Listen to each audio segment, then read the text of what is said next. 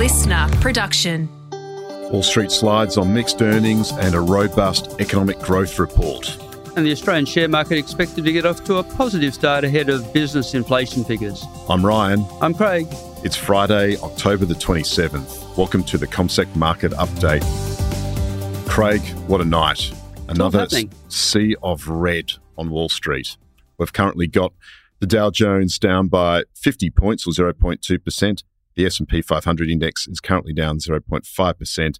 And with around an hour left of trade, the NASDAQ is down by 130 points or 1%. So continuing to see a correction take place. We've seen the NASDAQ down broadly about 10% since July. Yeah, 10% corrections for Standard & Poor's 500 and also for the NASDAQ. It's seemingly an orderly process. So day by day, you might get a percent decline or a little bit more than that. We saw that in Europe last night. Europe declined as well. UK market down 0.8%. European market more broadly down 0.5%, and Germany down 1.1%. Earlier on in Asia, Japan and Korea were down 2%. So they're actually pushing a little bit further than some of the other markets. And this happened in an environment where interest rates, if you look at the market interest rates, were down as well. So the 10-year U.S. Treasury yield fell by 11 basis points to 4.85%.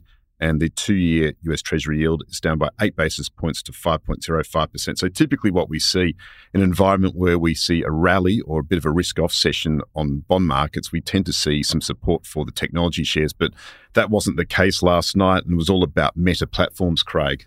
Yes, down in the order of 3%. Quarterly results beat forecast, but warned about fourth quarter sales. And this is a common theme that we saw across the earnings overnight, where you saw some revenues or sales figures in Q3 meeting or beating expectations. But the warning about what's ahead is the main thing, which is troubled investors. Yes, we saw Meta shares fall a day after the company released strong third quarter results, but offered cautious comments about the impact of the ongoing Israel-Hamas war. Shares of Meta initially rose after the report, but when Susan Li, Meta's finance chief, warned analysts about unpredictability in the Middle East, the stock erased its gains. So there has been some concerns as well around Meta's advertising. So analysts said the big negative from the call was the brand advertising demand has slowed as a result of the war. So that did stand out last night. That weighed on some of those mega cap tech shares such as NVIDIA and Microsoft. They're down around 2% at the moment. But we also saw declines more broadly for that economic barometer, UPS or United Parcel Service. That's saying 4.8% on a bearish forecast. The same in terms of MasterCard forecasting weaker than expected growth. It's down 5.2%. Mattel down 7%. The Barbie doll maker warned of slower demand ahead. Hasbro, the maker of Transformer action figures, down in the order of almost 11%, trimmed its revenue forecasting going forward. So the outlook's a little bit more checkered, I suppose. On the economic growth front, we saw the US economy continue to shoot the lights out. The US economy grew by a rapid 5% in the September quarter, again being very resilient, defying dire warnings of recession. We've seen higher wages from a tighter labour market. That's helped fuel consumer spending, and businesses restocked at a brisk clip to meet the strong demand. So it's the fastest pace in 2 years, Craig.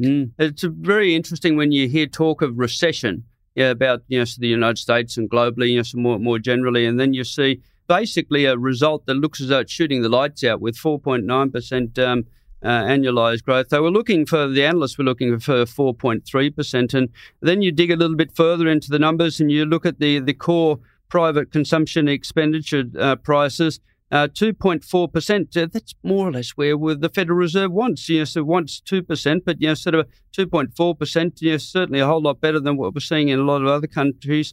And durable goods, sort of measure of business investment up 4.7%, in the latest month. Certainly, sort of quite good readings. Yeah, so a little bit of a mixed bag. So the economic growth data was very strong. It's backward looking, and we could see growth slow into the fourth quarter because of the United Auto Workers strike. But also at the same time, we are seeing a situation where the resumption of student loan repayments by millions of Americans could have a bit of an impact as well, and consumer spending, which grew by 4%. It really did accelerate in the third quarter, and that drove that US economic growth. That's expected to slow as those savings rates decline. But the labour market remains tight. Those jobless claims, they did lift by 10,000 to 210,000 last week, but remained very low. But as you mentioned, Craig, the reason why bond yields did rally was there was something for everyone there because, as you said, that inflation number was weaker than expected at 2.4%. And that was the lowest since the fourth quarter of 2020. And disposable personal income increased by only 1.9% to $95.8 billion US dollars in the third quarter. And that was a significant slowing from around 6% in the previous quarter. So if we turn our attention to Europe, as you mentioned there, Craig, we did see those markets end slightly lower overnight. The big news there, of course, was the European Central Bank. It left interest rates unchanged at 4%, snapping an unprecedented streak of 10 consecutive hikes, maintained its guidance and signalled steady policy ahead. What do you make of that? Well, steady as she goes in terms of Europe. I think they need to be more concerned about recession than you're sort of basically a lot of other countries or blocks here around the world.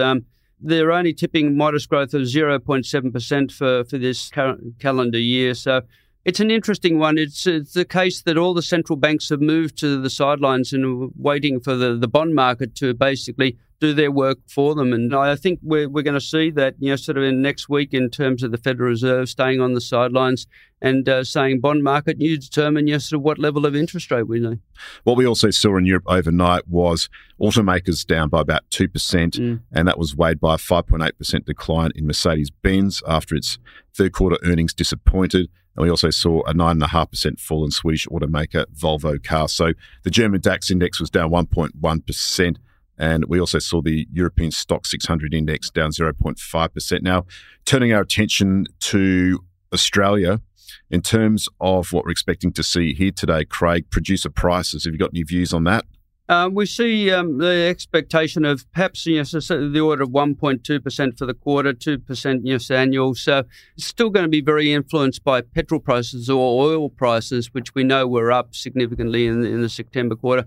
It's interesting, you know, sort of business inflation figures. They should have a little bit more prominence. They don't have so much prominence, you know, sort of, but we'll see what the numbers are and see whether it provides any guidance. Yesterday's trade price figures, the export and import prices, basically suggested that there wasn't a building up of inflationary pressures. If anything, you know, sort of, we might see, you know, sort of, some easing of the pressures coming through. Yes, and that was reflected in moves in the Aussie dollar. So what we did see overnight was the Aussie dollar lift from 62.76 cents to 63.3 cents, currently near 63.25 cents at the moment. So it did lift. It did touch a one-year low of 62.71 cents earlier in the session.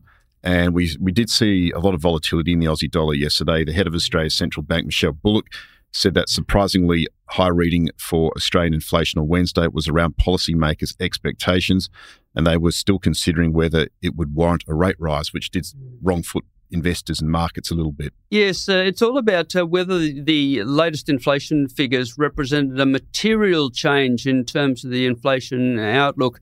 And the Reserve Bank governor said, well, look, we're still going through the figures. So you'll just have to wait for that. So it's somewhat less hawkish than what would be expected. And as you say, I mean, she indicated that it wasn't too far away from their forecast, a little bit above, but you know, sort of, she wasn't getting seemingly, you know, sort of, too concerned by it. And if we look at commodity prices overnight, oil is where the action was. We saw the US oil NYMEX price down by 2.6% to $83.21 US dollars a barrel. And we're continuing to see that security premium we've been paying since early in the month seeming to deflate at the moment. So fears of a spillover affecting global crude supplies from the conflict between Israel and Palestinian militant group Hamas. Maybe that's kind of eased a little bit. We've seen the war contained to the Gaza Strip at present. We haven't seen a major offensive from Israel as yet. And of course, that has led to the oil price falling on the back of that. But we did see weaker US demand with those inventory numbers yesterday as well. Now, the gold price moved higher just by 0.1% to $1997.40 US dollars an ounce on that safe haven bid. And iron ore futures, surprisingly, were pretty flat, down by just 3 cents to $118.45 US dollars a tonne. So the biggest concern, apart from Chinese demand at the moment, is the fact that the Chinese steel mills may be prompted to curb production to comply with emission control protocols into the winter months. That typically does happen, and that could lead to some weakness, particularly around steel production and steel prices. Craig, what's happening in Australia today? Yeah, well, certainly we've got a fair bit of company data coming through. We've got annual general meetings from Steadfast, from Car Sales, from Sky City, Fletcher Building and McMillan Shakespeare. We've got Coronado and Karoon Energy with production results. These are in the moment type figures. That's much more important than a lot of the economic data, which is backward looking. Tonight we have the core personal consumption expenditure inflation data out of the United States, which is the US Federal Reserve's preferred measure of inflation. So that's something to look out for. That's likely to move markets. Ahead of the weekend, Craig, we've got the Rugby World Cup final. What's your prediction, the All Blacks or the Springboks? The All Blacks. My wife would be happy with that comment. Thanks for tuning into the Comsec Market Update. Have a great weekend.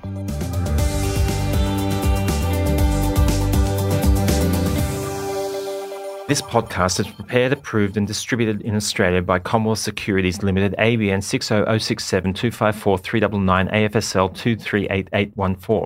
The information does not take into consideration your objectives, financial situation or needs. Consider the appropriateness of the information before acting and, if necessary, seek appropriate professional advice. Listener.